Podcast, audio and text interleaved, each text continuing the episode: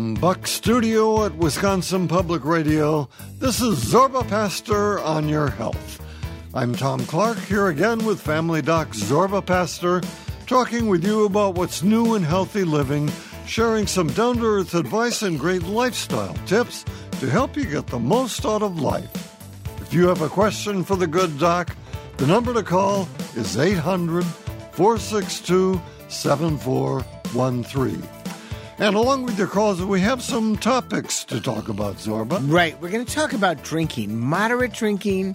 Where does alcohol fit into a good lifestyle, or is it really good for your heart or bad for your heart? And let me tell you something there's controversy involving alcohol. And then the other thing we're going to talk about is aspirin, where we go back and forth on who should take aspirin, who shouldn't take aspirin. So these are interesting, conver- controversial topics. We'll talk about that. Yeah, looking forward to it. What's our recipe today? Chicken. You like chicken, right? Mm-hmm, sure. Avocado. Do you like avocado? Yeah.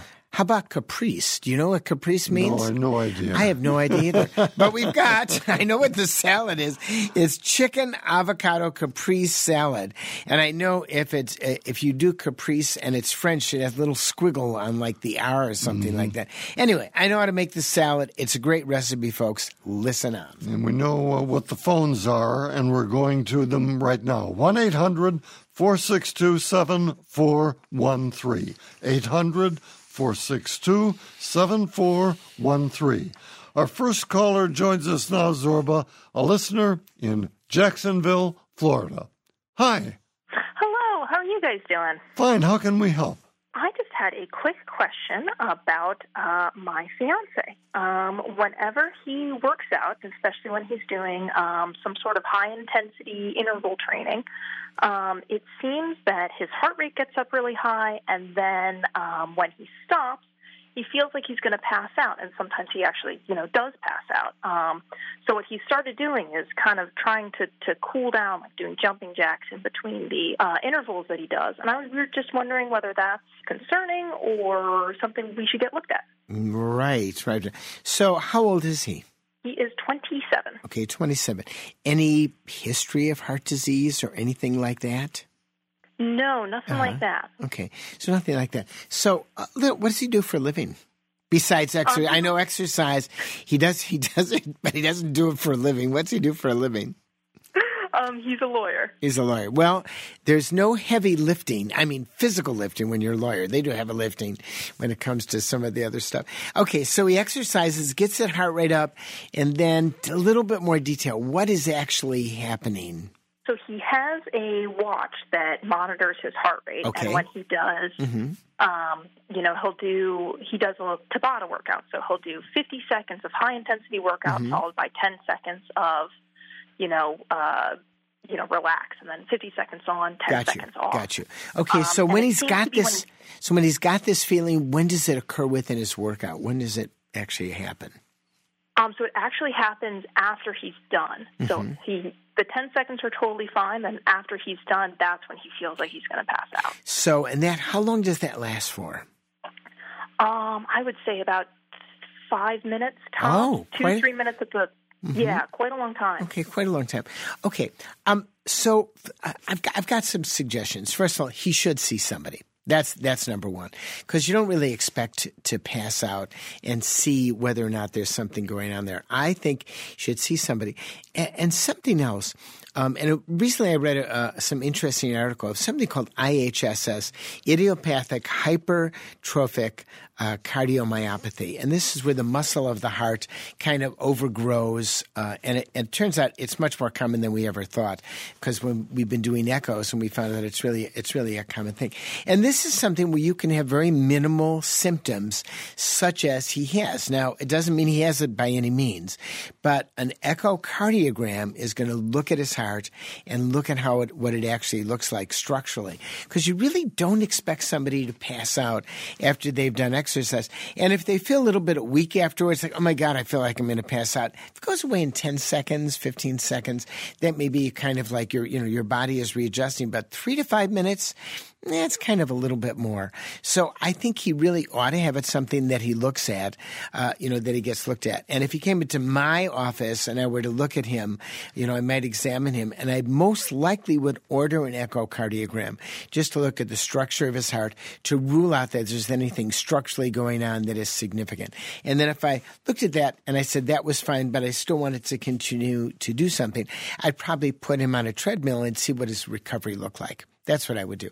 So I think it was a good call. I can't answer it on the radio, but I hope I have steered you in the right direction.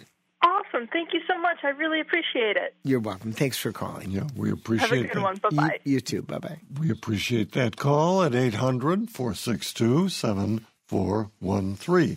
Before our next call, Zorba, does moderate drinking protect your Well, it's a big issue. And I mean, we go back and forth. I mean, it really. So we go back and forth because there's some studies that show having one drink a day for a woman, two drinks a day for a man is really safe. And there's some studies that show that having a drink a day actually uh, is good for your heart. It's actually good. But once you have over two drinks a day, it's not good for your heart. Now, it's interesting because there have been a couple of studies looking at atrial fibrillation, which is uh, a heart irregular beat that, by the way, can be associated with stroke. And in some of those studies, it seemed to show that having a drink a day increased the risk that you would actually have atrial fibrillation. And they looked in, there was an article, a study recently in Australia, 140 people, 150 people with, with atrial fibrillation. They looked at the Aussies who were drinking. They had an average of 17 drinks a week. Okay, so they're drinking more, uh, you know, obviously more than a drink a day, which would be seven or two drinks a day. Um, and they were asked, 70 of them were asked to abstain. It was interesting when they looked at the article. Would you possibly abstain from drinking? You, you got to ask. You're smiling. Is there some money involved Is in there some, some money involved? Um, they they quote managed to reduce their consumption. Managed to reduce their consumption. I'm like, okay, I'll work on cons- reducing my consumption from four drinks a day to two drinks a day. And anyway, over a six month period, those who actually succeeded in reducing their consumption had a lower incidence of atrial fibrillation. There may be some other things going on here. Anyway. The bottom line of recent research uh, in an article published in, uh, in JAMA Open Network uh, is that it's a little bit unclear whether or not moderate drinkers have less heart disease because they have a different lifestyle. In other words, I, you know, I have a glass of wine. Uh, I would say probably four or five nights a week, not not not every night. And when I say a glass of wine, it really is a small glass of wine. I don't have very much at all. Well, uh, am I is the wine protecting me, or do I have less heart attacks because I do other things that are healthy? You know mm. what I mean? Yeah. And if I sat there and I had a two beers every night, is it the two beers or three beers are bad for me, or is it because if I'm having three beers, I'm eating frozen pizza and brats? That has yet to be figured. That has yet to be figured out. Mm. So then there's the cultural issue. There's what I call the puritanical issue. Anything that feels good for you must be bad for you, right? That's what the Puritans said. Sex in marriage is okay. Sex outside of marriage must be bad for you. May feel good, but it must be bad for you. Mm-hmm. And when it comes to drinking, no, you know, drinking really can't be good, you know, good for you. We Puritans say it can't be good for you, although they often had a glass of rum in breakfast in the morning. So there are other cultural issues there. So when I look at all this data together, um, I think the jury is out on how protective a glass of wine or a, a can of beer or, frankly, you know, a, a, mixed drink is for you every day. But I, when I read all the information together, I'm going to continue having my glass of wine every day or five days a week, and I'm not going to read the other studies because they're just confusing me. That's the best way. You know, ignorance is bliss. Ignorance is bliss. That's the reason, folks, that we uh, have Dr. Zorba Paster That's right. That's right. We're trying to we're trying to promote ignorance. If you don't want to, if you if you don't want to follow a study, just don't read it, and it makes life, it makes life easier. I think we're going to get some pushback from some of our listeners on that. 800 462 7413. That's 800 462 7413. We have a stored call now, Zorba, a listener in El Paso, Texas.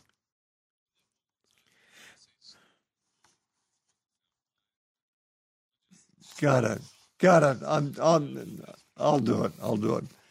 800 462 7413 is our number. That's 800 462 7413. Now, Zorba, a voicemail from Eau Claire, Wisconsin. Does taking medication to help you sleep affect your sleep or your memories or the learning that you, you get when you sleep? That's my question. Thank you. It's a good question. Depends on the medication, by the way. So, if you're taking uh, an over the counter medication to sleep, which is usually an antihistamine, mm-hmm. uh, certainly doesn't affect your memory very much. It's not going to do much to you unless you're older. Like if you're 75 years old and you're taking an antihistamine, it may actually dull your, you know, your memory the next day because it mm. may change your sleep. And there's uh, there's something called the Beers criteria, which sort of looks at drugs that may affect older people in an adverse mm. way, makes you dizzy, may make you a little tired. So at at 65 or 75 or 85, that drug may affect you, but it doesn't affect you at the age of 25. And that's over the counter sleeping pills, which inevitably, if they don't have melatonin, they usually have an antihistamine, the side effect of sleepiness. Now, what about prescription drugs? Well, let's look at Ambien, a very common prescription drug that can affect your memory. You can engage in nocturnal eating. Um, I had a patient of mine and they took Ambien and the husband came downstairs hear some rattling in the kitchen and it was like 1.30 in the morning couldn't figure out what it was came downstairs didn't have a gun in his hand luckily mm-hmm. turned out his wife was making eggs and she was kind of out of it what are you doing? I'm just making eggs. I thought I'd have breakfast. It's 1.30 in the morning, honey. She engaged in Ambien sleepwalking behavior. Oh. So there's some drugs that can do it. There's some drugs that can't. You want to look at it. Now, melatonin, which is not a very strong over the counter medication, is safe throughout the lifestyle. If you're older, older than the age of 65, and you're going to take anything, either over the counter or not, give a call to your healthcare professional or send them a note and say, is this safe for me? Especially if you're concerned about it. Most of these drugs, though, they don't affect your memory permanently. They just may affect your memory on that day, or mm-hmm. they might have a hangover. So I occasionally will take Benadryl to go to sleep if I'm really tired or I'm in the mountains. And it actually affects me when I wake up in the morning for about three or four hours. I have a hangover for it, a hangover rather mm-hmm. from it. And I don't feel I'm quite as um, energetic. My word finding difficulties are sort of there. So I tend not to use it unless I'm not doing something the next day. You know, I never do it the night before. Mm-hmm. I do a radio show because, Tom, I know if I look at you and I'm not really up to date and I, am not on there, you're you're going to notice it right away, right? You're always up to always, date. Yeah. but tell me this: you say ask the age. Yeah. Well, what's the difference if the person says 65, yeah. 75, yeah, or 85? Well, that's a, that is a good question. A 65 year old and 85 year old, that's a good thing. Well, you can be 80, you can be 65 and have the body and the brain of an 85 year old because you smoke cigarettes, mm-hmm. drank alcohol, you know what I mean? So the drug is going to affect, have diabetes. And, So the drug may affect you more at 65 than at 85. So you bring up an important point. There are other variables here that count too. On the whole, the older that you get, the more the side effects of the drugs are going to be there because your body does not metabolize them the same way. But the other variable is whether you're not, you have pre existing conditions and how healthy you are and what you're doing. Now, when it comes to like 105, you know, that's my the oldest patient I ever had was just five days short of 106. Whoa. And he was still driving, passed his driving test, yeah. passed his whoa, driving test, whoa, and had a girlfriend because his wife had died 30 years before. He was, you know, 105 or, you know, almost 106. And his girlfriend was a youngin'. She was 87. Pretty good. Before we take a break now, Zorba, let's... he was quite a guy too. He was he was I'm just going to finish with him. Yeah, no, he was a, he was a curmudgeon. So his family wanted to take his keys away from him. They said we don't want him to drive. I said why? He lost his keys, and I said, well, that's not a good enough reason. You can lose your keys if you're 25. I don't know. Whatever it was. I said, let's have a family discussion about this. So we got together, had a family discussion in the office, and they said, well, we don't think he's a good driver. He said, well, I'll take a driving test. He agreed. So went to take the driving test. He was quite hard of hearing, and they flunked him. And so he said, the guy who tested me didn't like me because I was old, uh, and he had an accent, and I couldn't hear him. So he called back and he yelled he yelled at the Department of Transportation. They said, You should not take away my license to do it. They came out to his house. And they came out to his house and uh, they tested him and they passed him. You know, they did a personal test. but then they passed him for two things. No nighttime driving. Well, that made sense. He said, I'm not going to drive Yeah, it. yeah. But he could only go 20 miles from his house. Okay, only 20 miles. His girlfriend lived 25 miles away. I said, You know what? Where'd this 20 miles come from? You go visit your girlfriend, and if you get a ticket, we'll deal with it. Anyway, he died before he got a ticket, but he kept on visiting his girlfriend. Good story.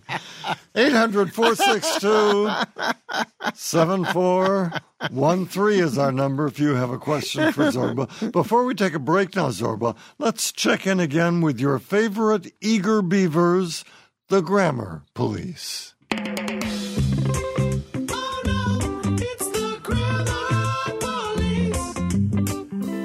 Actually, Zorba, th- this email came to us from a very seldom heard from division of the Grammar Police. This one is from the Blood Police. The blood police. And Zorba, we're not sure if this officer's rank is within the Blood Police, but let's assume he's a captain. So we're going to call him Captain Hemo. Okay. the following email came to us from a listener, Jim in New Glarus, Wisconsin, who writes I'm a retired CNA and surgical assistant. As you are a healthcare professional, especially one who communicates with the public, I cringe at your use of the term blood thinners for anticoagulants. As you well know, these do not thin the blood, even though they can keep the blood from thickening with coagulation. The blood does not get more watery or thinner when one uses anticoagulants. Please, please stop using this misleading term. I'm in favor of always using correct terms. You know, you know, it's funny, but he brings up a really good point. We say blood thinners, and people know what they are. If I said anticoagulant, I would lose a lot of the audience. Now, I don't mean the public radio audience. Come on, I mean they're all anticoagulant. But but the reality is, a lot of people say, "Well, what's an anticoagulant?" Because the common term is blood thinner. But it's like the common term heart attack is not the same as myocardial infarction, which is really the correct term. So I like to use common terms that people use because I'm more likely to communicate the correct way. He is actually correct in a pedantic way. and God bless him. God bless him. Gotta love him for doing it. So, yeah, so he, he is correct, but I'm going to continue to use the word blood thinner and occasionally giving respect, because it is true, I will say blood thinners, you know, also known as anticoagulants. So I, I'm going to alter what I'm doing a little bit, but I'm going to still use the common term. Did something Zorba said on the show make your blood boil? Let us know. Just post on our Facebook page or send us an email at. Zorba at WPR.org. More of your calls coming up, more of your emails, and we'll be cooking up a healthy chicken avocado caprese salad, all coming up on Zorba Paster on Your Health from PRX, the Public Radio Exchange.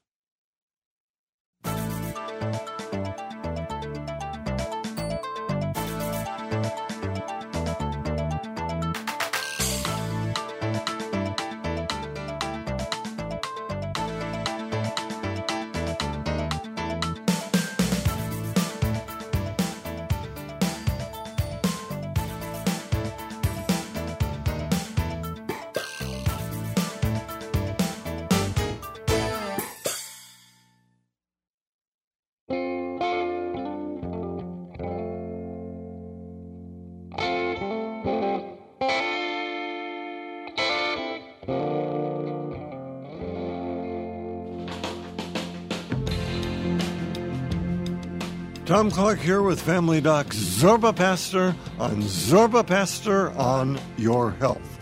That number, if you have a question for Zorba, 800 462 7413.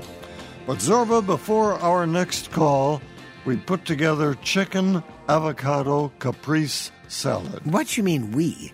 Put together. I mean, where, where's, where's the we in this salad? I mean, you know, I mean, other than going to, you know, your stellar kitchen. Actually, your kitchen is really quite nice because Monica does a lot of cooking. She gets a lot of good She's food. very good She's very too, good yeah. cook. She gets a lot of really good stuff out of that kitchen. She, by the way, is uh, coming up with the the right kind of recipe for you and Penny, and g- having you come over. Oh, I think that sounds great. And That even if great. you hate it, you've got to say this is the best Hey, I've ever I had. know, I I know how to say, I know how to say, "Wow, this is delicious." Okay. Without with a wink in my eye. All right, okay. Chicken avocado caprese salad. That's right. Let's- so, let's. I mean, if you love chicken, I love chicken. You like avocado. I have no idea what the word.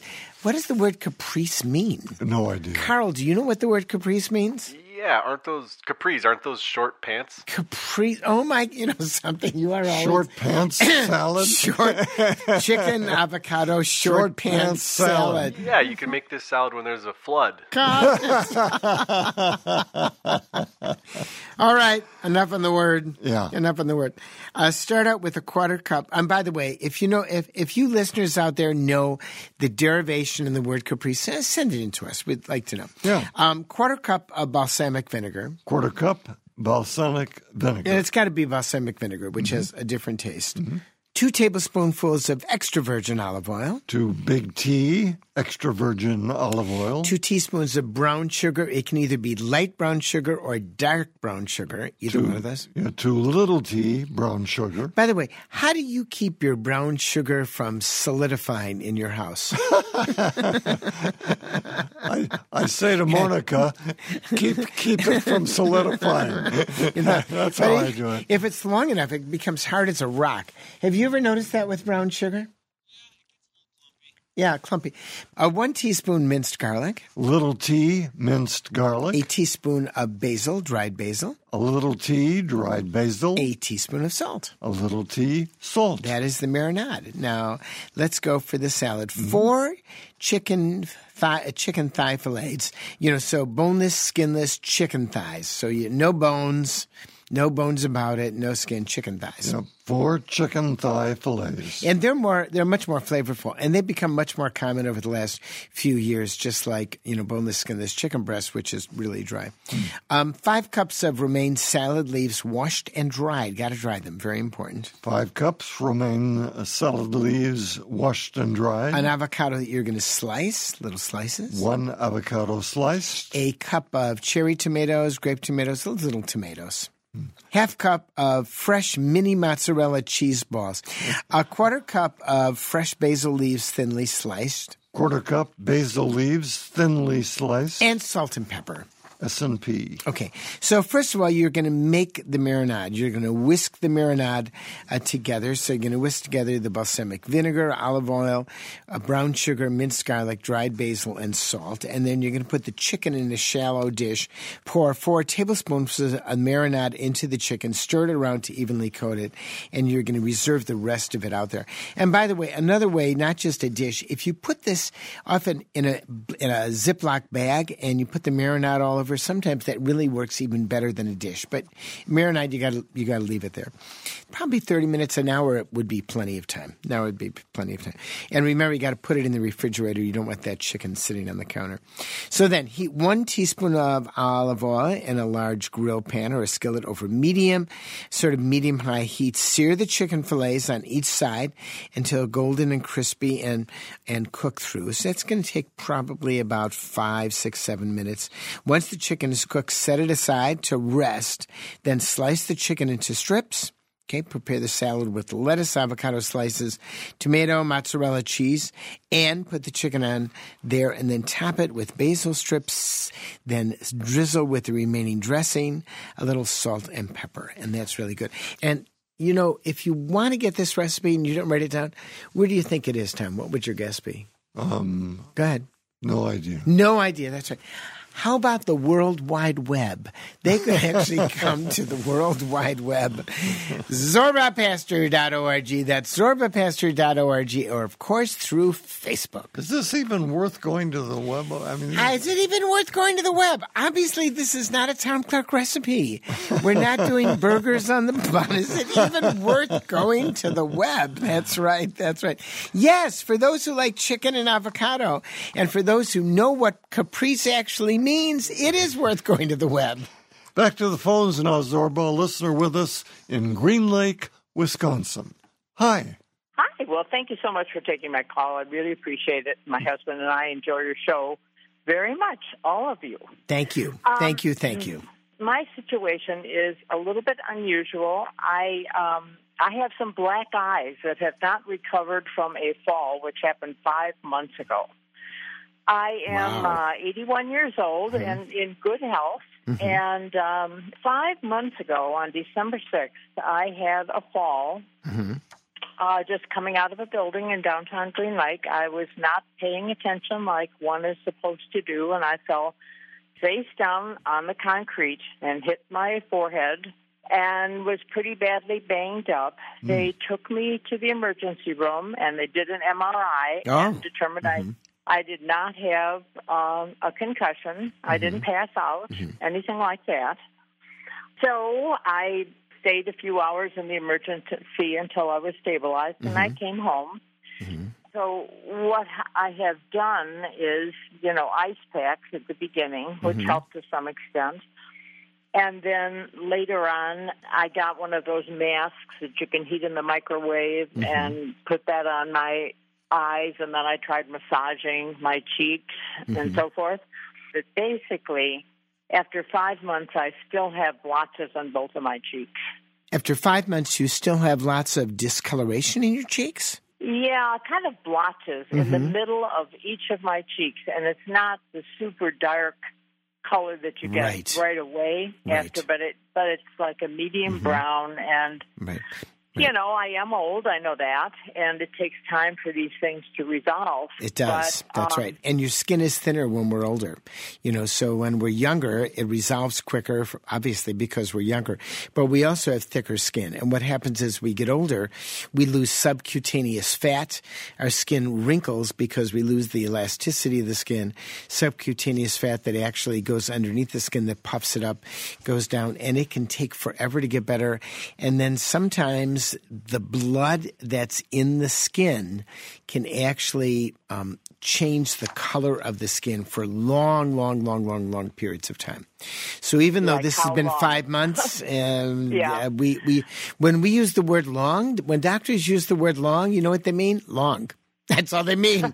I mean, you know, we don't guarantee our work. We're not like Midas Muffler Shop and other places. It's long. So Right. this, unfortunately, is keeping with what happens when people have injuries. And as they get older, they'll say, gee, why is my skin still discolored? Why has this happened? It's been four or five months. It should get better. And the answer is, you're right, it should get better. But your body doesn't respond as much, and there still may be blood underneath the skin that actually produced this uh, discoloration. What I want you to do, go to the store. I want you to get an eye drop. Believe it or not, that will help too. Called Refresh, R E F R E S H. See, Tom, I can All right. spell. Very I can spell. I can spell Refresh. Or ask the pharmacist for the equivalent of Refresh eye drops. These are great eye drops. Then you go to the same place or go onto the web and you get a microwavable warm mask, eye mask. And these are masks that have little bubbles in them. They cost about 10 bucks, 15 bucks. You put them in the microwave to warm them up. That's what they are. They're mm-hmm. microwave, Yeah. and then you put the mask in the microwave, warm it. up. You you put drops in your eyes. Okay, drop in each mm-hmm. eye. Put the mask in the. Well, you this is the order you do it in. Heat up the mask. I have one. I heat it up for thirty seconds, thirty five seconds. It really helps with my dry eyes. Then I put the timer on for five minutes. I go and sit down, put the drops in my eyes, put the mask on, and I sit there for five minutes and do that twice a day. And what you'll do is mm-hmm. you'll increase the circulation to below your eyes because the heat mm-hmm. increases the circulation, and that makes it more likely that this is going to heal and it'll speed up healing. Okay, so so in other words, get some refresh, just the regular refresh eye drops. Right. Yeah, I've had those before. Okay, Right. but I've never done this combination. But you've got to have And- the warm the warm mask, the refresh.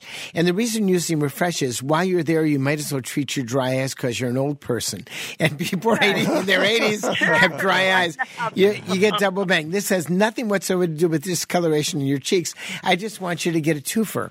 So you're getting both things. Why not? Absolutely. But Sounds it, like but it will plan. increase it will increase the circulation and that promotes healing. Circu- you know, mm-hmm. with heat promotes healing. So do it twice a mm-hmm. day, and that may that may help. And then give us a call in a month and let us know what happens. Okay. And by the way, when you said you weren't paying attention, most of us don't pay attention. That's when we fall. And you fall Yeah. because you weren't like go you weren't hiking, you weren't doing stuff. The major injuries that I had when I fractured my ankle was not when I was hiking in Tibet and Nepal in the Himalayas. It's when I was in a dog park in Berkeley and I had just come down a steep hill and my foot went one way. I was on the flats. It was embarrassing. You know, how'd you Yeah. fracture your ankles? Was it in Nepal? No, it was in a dog park on the flats. That because I that's know. you know what And it's such a good lesson, though, for everybody, but seniors particularly, just to be mindful. I my mind was on a gazillion other things that I had to do that day. The Right. least of which was to walk to the car without falling. there you go. There you go. yeah, So so I learned a lesson. if Yes, nothing you else. did. I will give this a try, and uh, Let us I know. appreciate so much your time. Thanks. Thanks for calling. You appreciate the call. You shouldn't say she's an old person. In our society, you never call anyone old. How about when you're in your 80s? I mean, if you're not old in your 80s, I would say that's not old yet. 800 462 7413. That's 1 800 462 7413. We have a voicemail from Oklahoma. I'm calling about my three year old grandson. He is huge. We think he's going to be like Andre the Giant. He only eats bananas. He'll eat those little pizzas with pepperonis. We don't know what to do about his weight. His heart is fine. He does have a little sleep apnea. What can I do to get this boy his weight down? Thank you, Zorba. I love you guys. Thank you. what a nice call. And thanks, you know, thanks for doing Very it. So, what would be the first step I would do? The first thing I would do is bring them to a registered dietitian, talk to their doctor, get a referral to a registered dietitian. It's going to look at the food and begin to develop a plan of how this young, how this child, this young person should eat. Um, and you've got to begin to take control over what they're eating. So a lot of times they're drinking a lot of milk. I've had overweight kids who say, I'm drinking milk. Milk is good for me, right? And they're drinking like a half gallon of milk a day, which is a lot of milk and a lot of calories. So you've got to get a registered dietitian. That's what I would do in here. Find out what's going on and begin to develop a meal, a meal plan. The other issue is if you're only feeding, like we'll say, bananas and other things, which are carbohydrates, you have to figure out a behavioral plan so that you you know, you and your child kind of buy into the same thing, you know, to feed them because you can say what you want to, but you then have to go forth and actually get that food into the house, the good food. So, mm-hmm. registered dietitian, step one, that's where to start. Hmm. Uh, before the break now, Zorba, let's crack open the Zorba Paster on Your Health inbox and take a listener email. The following question came from Nancy in Trout Capital of Minnesota, Preston. Nancy writes Hello, I love your show. I'm a 75 year old retired psychologist who, about five months ago, had a plastic surgeon inject Botox into my compassion lines above my nose and eyebrows. The lines are not as deep or noticeable now, but I have a droopy left eye that does not match my other eye. The RN said, Oh, that sometimes happens. He can lift that for you. but after having some fillers above my lips, I don't want any more fillers, as it was excruciating. My husband had to have his eyelids lifted to restore his peripheral vision, mm-hmm. and he had black eyes for a month. So I want to avoid that if I can.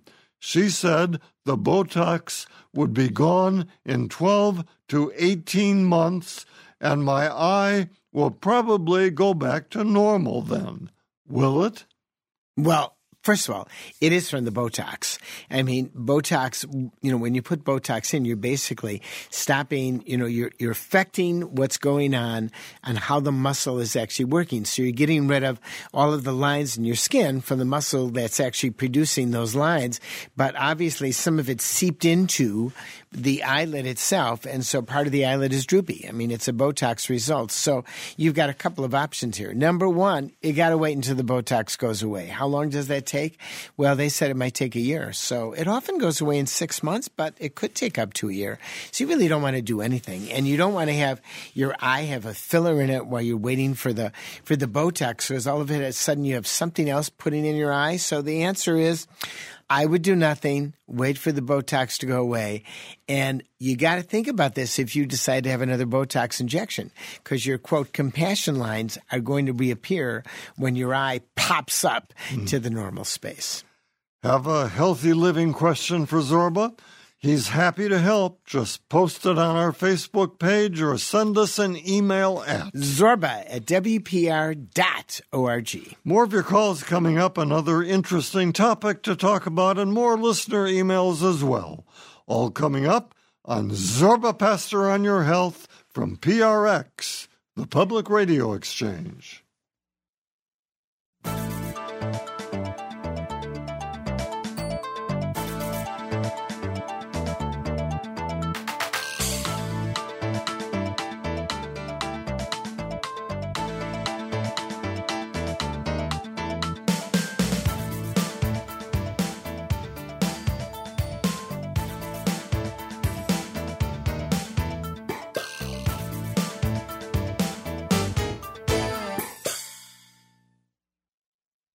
Tom Clark with Family Doc Zorba Paster here on Zorba Paster on Your Health. That number again is 800 462 7413.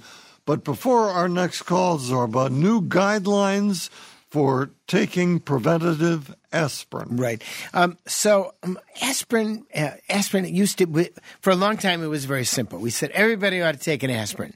That's what we do to prevent heart attacks. Mm-hmm. Then there was some data that showed really that primary prevention. In other words, if you're a normal, healthy person, aspirin really wasn't doing you any good.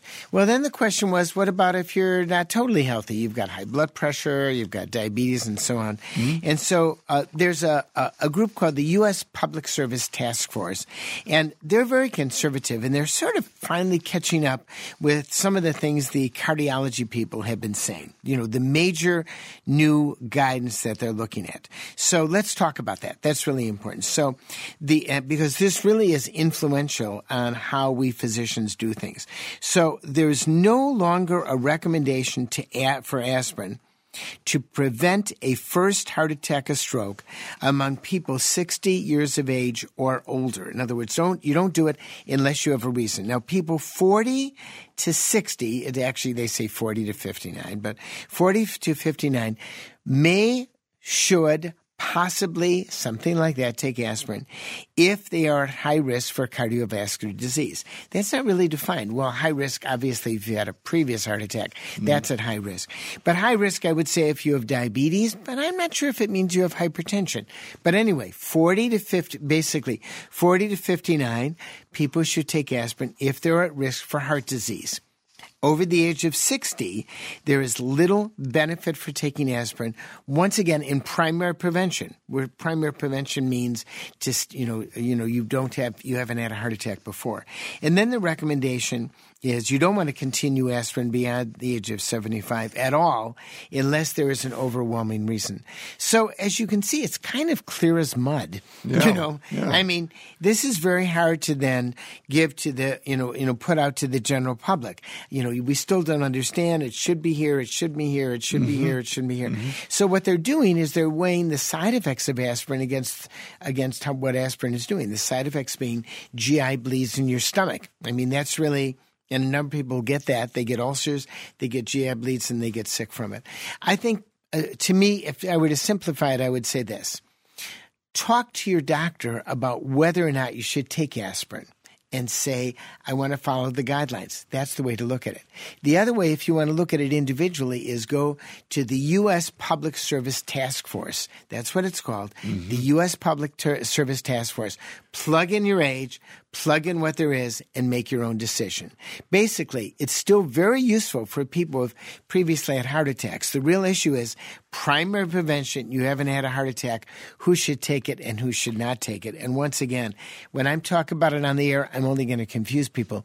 Go to the website. Yeah, but when you talk to your doctor, how does the doctor know what to? What, Well, we're supposed to know that. We're supposed to plug it in and say, "Hey, uh, it- you have, a, you know, you're you're if between sometimes the." if I'm 50, I Yeah. should take. Or should, Well, if you're 40 to 59 and you're at high risk for heart disease, then you should take it. If you're 40 to 59 and you're not at any risk for heart disease, you shouldn't take it. The issue is what puts you at risk for heart disease? Diabetes, sure, puts you at risk. How about high blood pressure? Well, it does put you for risk, but I'm not sure how to identify that. And the fact is, the guidelines are still murky. One thing we know is we've told a lot of people to be on aspirin that don't need to be on it at all. Ah. 800 462 7413 is our number. That's 800 462 7413. And we go back to the phones now, Zorba, welcoming a listener in Madison, Wisconsin. Hi. Thank you for taking my call. Sure. Um, yeah, this is great. You know, I'm I'm always um, I'm always looking for the perfect um, non-prescription orthotic, and I thought I'd found it. um, and uh, for for uh, not so much for uh, plantar fasciitis on my foot, but uh, you know, sort of weak tendons and falling arches and stuff. And it was made out of silicone and um, very comfortable and seemed to do the job pretty well. Maybe I wore it too long, um, but it's not clearly not designed to let the skin breathe, and so I developed either kind of blisters or Uh-huh. peeling or something. And I, I- so I took it off and, and didn't wear it for a while, and then the, the problem cleared up. So I'm kind of thinking maybe I should just wear it intermittently. Well, you've got a few options here. First of all, wearing it intermittently uh, would be useful. Uh, double socks sometimes will make a difference too. In other words, what you do is you have a very thin lo- under sock, and then you put your regular sock on top of that, and that often reduces friction. It's very good, very good for hiking in the mountains. When I was in the Himalayas, I double socked um, every day, hiked for a month, never got a blister. So that's an issue. Double socking reduces friction, so you could do that. Not using it every day can help, but if the plantar fasciitis, you know, tends to tends to bother you, you may have to use it every day. Um, how long did you use it before you got a new insert? Uh, long did I use it before I got a new insert? Mhm. Are you using the same insert for like well, five years? Uh, no, no. Well, uh, let's see. I had, uh, you know, just over the an over the counter Mm-hmm. Sure. Mm-hmm. product that I purchased, uh, They're which was designed differently, and I wore it on top of the sock rather than under the sock. And uh, I was Oh, doing right. that for three three years, maybe. Right. So you've got an option. First of all, they may wear out. I mean, think about it. Your whole body weight is on there. So part of it may be an insert issue where you really have to kind of get a new one every six months or every year. Part of it. Uh, you do use it outside the sock, but I would double sock because uh, because you want to you want to use it you want to use it outside the second sock, but it's the movement between the first sock and the second sock that stops the movement between your skin and the sock. Are you with me? In other words, in other words, that's where you reduce friction because the socks are going to push against one another, and so they're less likely to in, to do friction in the skin because your skin is not going to push against the sock. Where do and where do I position the silicone? Oh, Are orthotic? still outside the second sock. Outside the yeah, second sock. hundred percent. Just what you're doing. The silicone position is there, but there will be two socks underneath it: the thin inner sock, and then your regular sock on top of it. Got it. That does a lot for blisters. That does a lot for skin. It really does it. And then, of course, you know you have to change your socks every day to make sure the moisture in there goes away. Mm-hmm. Okay. Well, thank you. You're welcome. And those over-the-counter implants are wonderful. They're usually good. They they take care of things at least 95% of the time, if not more. Yeah. Well, I figure it's a cost benefit. It it works. You know. Absolutely so. Well, thanks for your call. All right. Thank you. Yeah. 800 462 7413 is our number. That's 1 800 462 7413. And uh, we have a voicemail now, Zorba, from Spokane, Washington. Uh, hi, Zorba. Interested in the new HIV med Cabenuva. It's a single shot injection. If you know anything about it, uh, repercussions, etc., etc., appreciate it. Thank you. All of the new HIV meds really go through tremendous studies to look at safety, you know, and efficacy because that's really the that's really the important thing with with HIV meds. So that particular medication, like others, approved by the FDA, went through long term uh, long term studies, and the answer is yes. You can choose that med, and I think you can choose it safely. And the advantage of this injection is that it's once a month, so you're not taking a pill every day. You're getting a monthly injection, and for some people that works really really well. So the answer is yes, you can take it. For the side effects, all drugs have side effects. Read about the side effects. Anything that's over 5%, a lot of them are like, you don't, if it's below 5%, it may not reach statistical significance. But if it's more than 5%, then it tends to reach statistical significance, which means significance, which means it may be more likely. But for many people, a monthly injection is a much better way to go. Hmm. 800 462 7413 is our number. 1 800 462 7413. Okay, Zorba, we love when our listeners pop in to drop some knowledge or lend their expertise to the show. The following listener tip came from Suzanne in East Aurora, New York. Dear Dr. Zorba, I enjoy listening to you and Tom every week why and Tom? All I do is say 800 462 7413. She That's loves not it. that enjoyable. Make, no, it makes her feel really, really good every time you say that. It's the way you say it. It's it, You know what? It's musical. 1 800 I, I can't do it. I can't capture I can't capture it. I'm irreplaceable. All right. Uh, um, anyway, I appreciate all the advice you give to your listeners. Your advice or my advice? Your your Oh, advice. okay, okay. It's so Just nice checking, and checking. uplifting Nice. to hear you laugh, and it certainly cheers me up. However, many, However, many times. why is there a however? Here comes the. okay. That's right. Many times you mention a medicine that I would like to write down, but I can't spell the word. Oh, Please, uh-huh. for me and all those other listeners who can't spell, please spell the name of the medicine. Well, I have spelling problems too, so I can't always I can't always do it. But but sometimes I will. You could go to Siri on your phone if you have a phone. Just say, "Hey Siri, how do I spell this medicine?" I'll try. I'll I'll try to do a better job sometimes of spelling the medicine, but it pops into my mind. And believe me, when you have dyslexia, if I spell the medicine and it's wrong, then the spelling police are going to be after me. Do you have a request to make this a better show? Just post it on our Facebook page I do. I've got a request. Go ahead. Or send us an email at Zorba at WPR org. And of course, if you go through Facebook, you'll, you can do that too. Um, let's hear another voicemail now, Zorba. This one from a Wisconsin listener. I have a question about hair loss. I'm bipolar and taking lithium. I wonder if that is something that I lose hair to. Thank you. Probably not. Probably not. I mean, if you're a female, it's different. But if you're male, 99% of all hair loss is male pattern balding. And I'd have to look in lithium, but to the best of my knowledge, hair loss is not one of the, one of the things that you need, that you need with lithium. So, uh, and you need lithium. If you have bipolar and lithium works, you do not want to stop lithium. So I don't, I don't think hair loss, I don't, I don't have a PDR book exactly in front of me, but hair loss is certainly not a major issue with lithium. And the answer is it's an issue with genetics. Hmm. 800 462 7413 is our number. 1 800 462 7413. And before we head out, Zorba, let's do the segment where we feature what our wonderful listeners are writing on the Zorba Paster on Your Health Facebook page. This is called Facebook Feedback. Facebook feedback. Okay, Zorba, we recently posted an old photo of me, probably from the 1980s, wearing a suit and holding a telephone.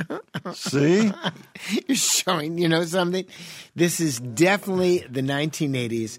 The phone you have probably doesn't exist. Well, it probably exists in your house right now, but it's definitely it's definitely dated, no Yeah, doubt about okay, it. But on the other end, on the other end, you look pretty hip, man. So, pretty hip for the 80s, you So know. let's ha- let's know. do this in a hurry. Let's have you read some of the replies we got from our lovely Facebook God bless followers. Gotta love them. Okay. First up, Robert in St. Augustine, Florida wrote, Wow, that's a push button phone. Pretty progressive for Tom. Okay, to next up. Jack No, no, I read him. Next up, Jack wrote, Somewhere there's a 70s game show missing his host. Yeah, you kind of do look like a game show host.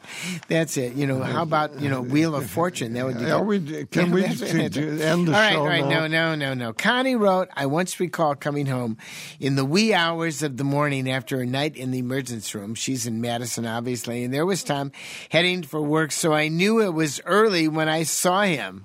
right? How early did you go here? You get I, here? I used to Yeah. you know, work really, Yeah, really, really, really, really, really, really, really, really, really. Anyway, and are- then there's Terry. yet? No, we're not. No, we're not. Terry in Decatur, Illinois said, "quote Tom was a real dapper fellow back then. Doesn't think you're dapper now, obviously. Too.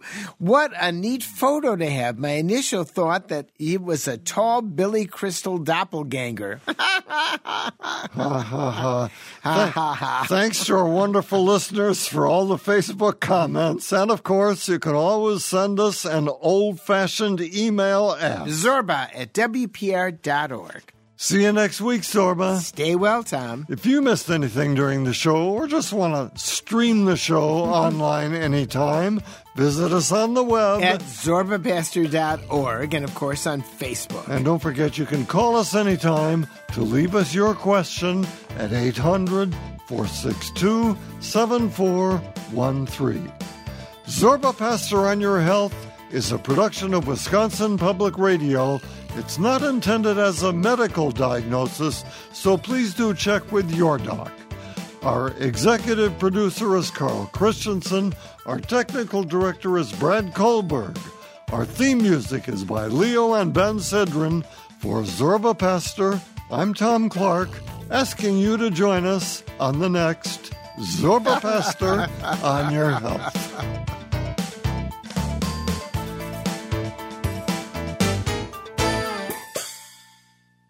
Did you miss something on today's show?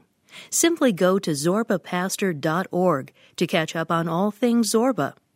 There you will find recipes from the show, links to the Facebook page, Zorba's healthy living articles, and you can subscribe to the weekly podcast. On the web, that's zorbapaster.org.